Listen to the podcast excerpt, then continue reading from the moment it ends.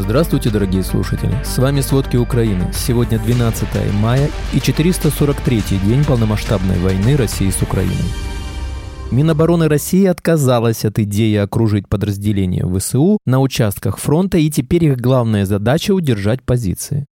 Украина впервые нанесла удар ракетой дальностью более 120 километров. Путин потребовал остановить массовое бегство россиян за границу. Губернатор Приморья заманивает детей-сирот на войну обещанием выдачи квартир. Обо всем подробней. Z-каналы и местные жители сообщают о ракетном ударе по нефтехранилищу в Луганске. В городе прогремело сразу два взрыва и возвышаются клубы дыма. Ранее считалось, что Луганск находится вне зоны досягаемости для огня ракетных установок «Хаймарс» до 84 километров. Предполагается, что удар нанесли баллистической или крылатой ракетой, пишет The Public военный осведомитель. Вчера телеканал CNN сообщил, что Британия поставила Украине дальнобойные крылатые ракеты воздушного базирования «Шторм». Радиус поражения этих британских баллистических ракет до 290 километров. Ее предполагаемые цели – командные пункты, аэродромы, порты и электростанции, хранилища боеприпасов, корабли, мосты и другие стратегические объекты.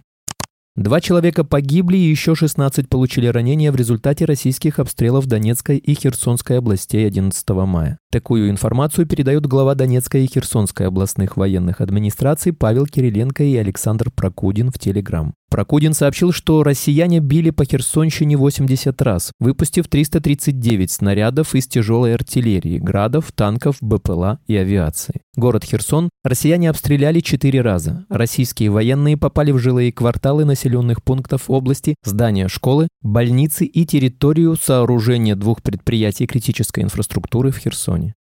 Заместитель министра обороны Анна Малер сообщила, что украинские защитники на этой неделе не потеряли ни одной позиции в Бахмуте, а также подтвердила информацию о продвижении ВСУ на 2 километра на бахмутском направлении. По ее мнению, россияне распространяют ложную информацию о нехватке оружия, вероятно, чтобы оправдать реальную ситуацию. Вообще российские войска сейчас ослаблены, поэтому вынуждены были отступить и переориентироваться на удержание позиций в Бахмуте. Об этом говорится в отчете Института изучения войны. Аналитики считают, что Минобороны России отказалась от идеи окружить подразделения ВСУ на этом участке фронта, и теперь их главная задача – удержать позиции. Отмечается, что в марте и апреле Минобороны России на короткое время выделила больше ресурсов на линию фронта в Бахмуте, отправив туда танки Т-90 и воздушно-десантные войска, а также отправив мобилизованных резервистов в Вагнер. Но уже 24 апреля Пригожин заявил, что руководство развернуло лишь нерегулярные и неквалифицированные подразделения по удержанию флангов вокруг Бахмута. Неспособность этих подразделений выполнить даже такую ограниченную миссию указывает на то, что российские фланги вокруг Бахмута и на других подобных укомплектованных участках фронта уязвимы для украинских контрударов. В институте отметили, что вагнеровцы, вероятно, будут вести лобовые атаки в Бахмуте. Это позволит украинской стороне провести организованный уход из угрожающих районов и не столкнуться с масштабным окружением. Также Пригожин заявил, что ситуация в Бахмуте развивается по наихудшему для России сценарию. Одновременно российские войска грабят больницу во временно оккупированной голой пристани на Херсонщине. Из медучреждения вывозят все – мебель, оборудование и технику, вырывают даже розетки из стен. Об этом сообщил председатель Херсонской областной военной администрации Александр Прокудин. Швеция будет добиваться классификации на уровне ЕС российской группы наемников Вагнера террористической организацией. Об этом заявил министр иностранных дел Швеции Табиас Билстрём. По словам министра, его страна, которая сейчас председательствует в Совете Евросоюза, готова выработать консенсус по этому вопросу между странами-членами ЕС, как только будут выполнены юридические условия. Сейчас в список признанных в ЕС террористическими входят 13 человек и 21 группа. Украинские военные начали формировать операции в преддверии долгожданного контрнаступления. Об этом телеканалу CNN сообщили высокопоставленный военный представитель США и высокопоставленный западный чиновник. Формирование включает в себя нанесение ударов по таким целям, как склады оружия, командные центры, бронетанковые и артиллерийские системы, чтобы подготовить поле боя для наступающих сил. Это стандартная тактика перед крупными операциями. В конце прошлого года контрнаступлению Украины в южных и северно-восточных областях тоже предшествовали воздушные атаки. По словам высокопоставленного военного представителя США, эти подготовленные операции могут продолжаться в течение многих дней, прежде чем начнется основная часть запланированного наступления. Военные аналитики обратили внимание, что российская инфраструктура вблизи границы с Украиной и в оккупированном Крыму все чаще стала подвергаться атакам. Увеличение интенсивности атак, по их словам, может помочь подготовить почву для украинского контрнаступления. Американские танки «Абрамс» доставят в Украину в начале осени. Об этом заявил министр обороны США Ллойд Остин. Также Остин отметил, что США занимаются не только отправкой техники в Украину и подготовкой военных для ее использования, но и созданием инфраструктуры, которая будет поддерживать ее работу. Остин добавил, что несколько танков «Абрамс» переместили на тренировочный полигон, чтобы украинцы начали обучение. К тому времени, когда обучение завершится, танки будут доступны для использования. Ранее стало известно, что США снимают часть оборудования с танков «Абрамс» для Украины.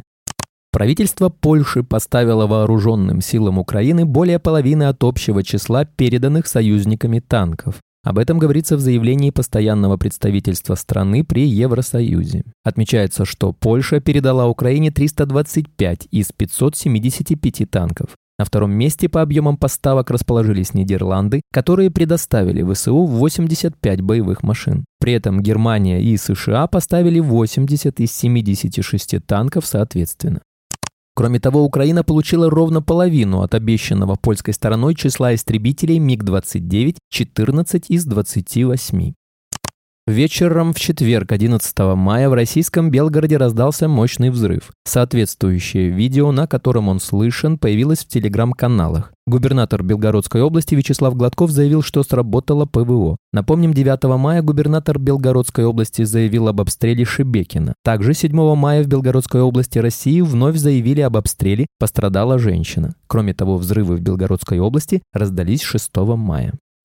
В российском городе Норильск загорелись склады на площади 4000 квадратных метров. Об этом сообщает российское агентство РИА Новости. К тушению уже привлекли 16 единиц техники и 62 человека.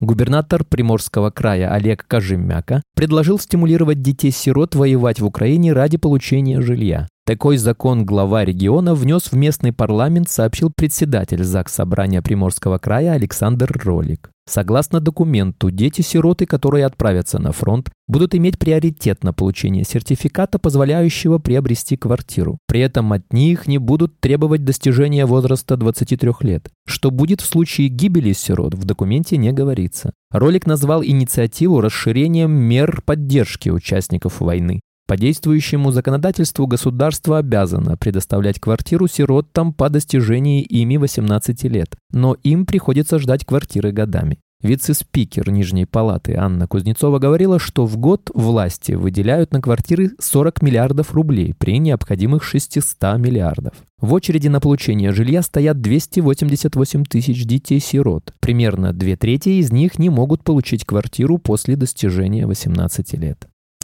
Путин потребовал остановить массовое бегство россиян за границу. 12 мая Владимир Путин подписал указ об изменениях в концепцию государственной миграционной политики России. В документе, который опубликован на портале правовой информации, отмечается, что миграционный отток населения за рубеж увеличился в 2022 году под влиянием изменившихся социально-экономических условий. В связи с этим требуется принятие дополнительных мер по созданию привлекательных финансовых, социальных и иных механизмов сохранения человеческого капитала снижение оттока населения России за рубеж, говорится в указе. Аналитика Альфа-банка оценивали волну иммиграции в миллион человек. Это сделало ее крупнейшей как минимум с распада СССР, а возможно и с падения царского режима. Тогда от красного террора большевиков, по данным международных организаций, бежали 1,16 миллионов россиян. Опрос Института Гайдара среди топ-менеджеров и владельцев предприятий промышленности показал кадровый голод, в масштабах которых статистика не видела за всю современную историю страны. Спасибо, это были все главные новости о войне России с Украиной к середине 12 мая. Помните, правда существует, а мы стараемся сделать ее доступной. Если вам нравится то, что мы делаем, пожалуйста, поделитесь этим подкастом с друзьями в России. Также, если вы хотели бы помочь нам делать материалы еще более качественными, пожалуйста, оставляйте фидбэк. Это очень важно для нас и для распространения правдивой информации. До встречи.